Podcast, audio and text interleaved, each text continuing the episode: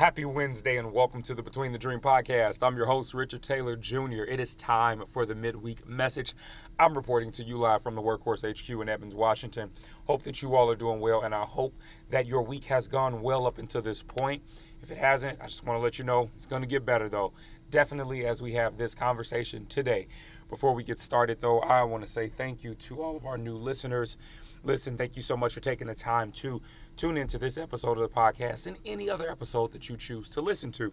With that being said, please make sure that you subscribe on whatever platform you might be listening on. And then, of course, for my returning listeners, my dream team, thank you all so much for your continued support.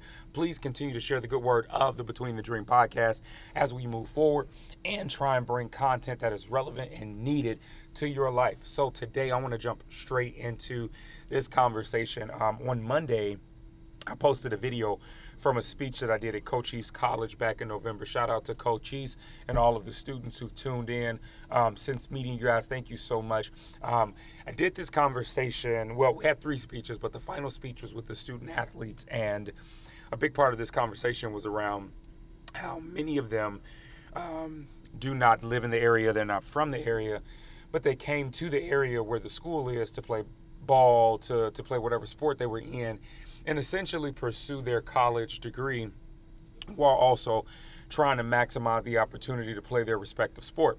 With that being said, though, it led to a conversation around expectations, right? And how many of them did not come from, you know, big spoon fed backgrounds where everything is just hunky dory, but they grew up, they got it out the mud, they got it out the struggle, and they know what it's like to have to live in a space where you see parents struggle, guardians struggle, family struggle.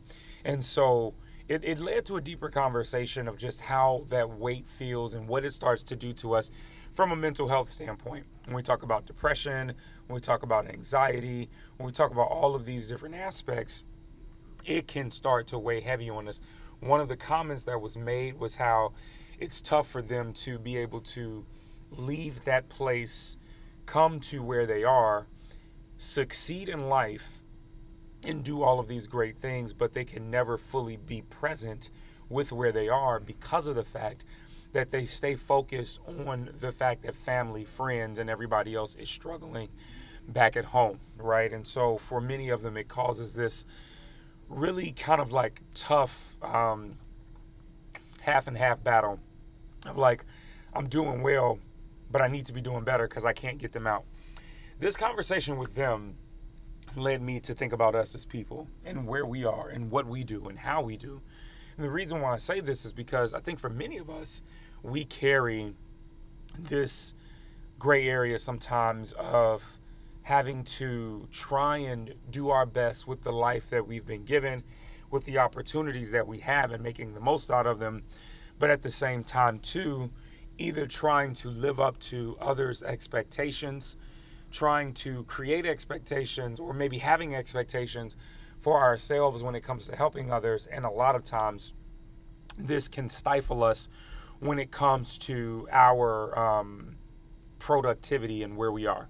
So, I'm going to break this up over a few different podcast episodes where we talk about the expectation piece. And today, I wanted to kind of just simply start um, by really just kind of laying the ground, and I guess you could say the foundation, and just some groundwork around the idea um, of expectations, right? So, three simple points that I want to give you all that I think could be really effective. And the first is this expectations, whether we know it or not, are a lot of times often unrealistic.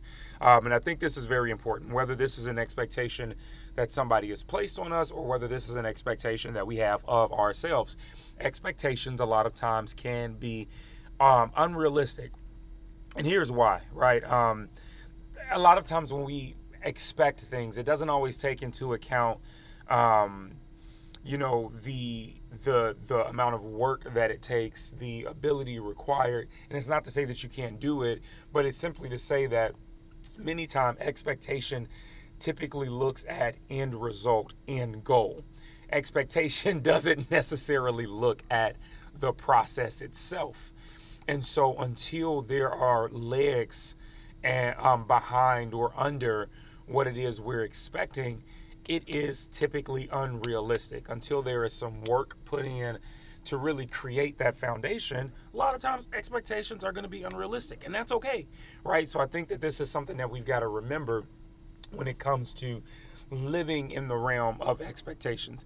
I think the next thing, and this is going to be for those of you all in any facet of life where you find yourself dealing with others' expectations of you, a lot of times we've got to remember that um, there is a huge inaccuracy when it comes to expectations around what is right for you, right? A lot of times, and even for ourselves, because we will adopt others' feelings and ideologies of their expectations and place it on ourselves.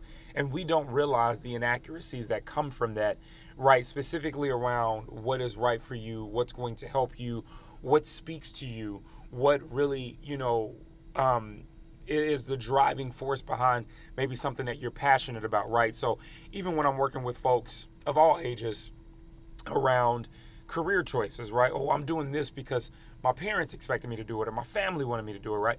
A lot of times we don't realize that we get so many people who live a life based off of others and the life that they're living is not one that they wanted to but they did it out of this obligation of somebody else's expectation, right? And many times, what we tend to find down the line as people go through these, you know, midlife crises or crises, excuse me, or we get to this revelation or epiphany moment halfway through life where we realize, like, man, I hate what I do, I hate where I am. Many times we can lead that back um, to having to live up to someone else's unrealistic or inaccurate expectation for what is right or not for your life, right? And then finally, I think as we close today out, um, I want us to be mindful of this one thing when it comes to this conversation of expectations, right? Um, and it kind of leads from the last piece, but we've got to remember how strong expectations can be when it comes to the framework that it places around our mental and emotional health. And then from that, how it can actually start to a degree control and cripple our decision making, right? And so I think that these are three things I want you to really focus in on today. But this last one, definitely, right? Um,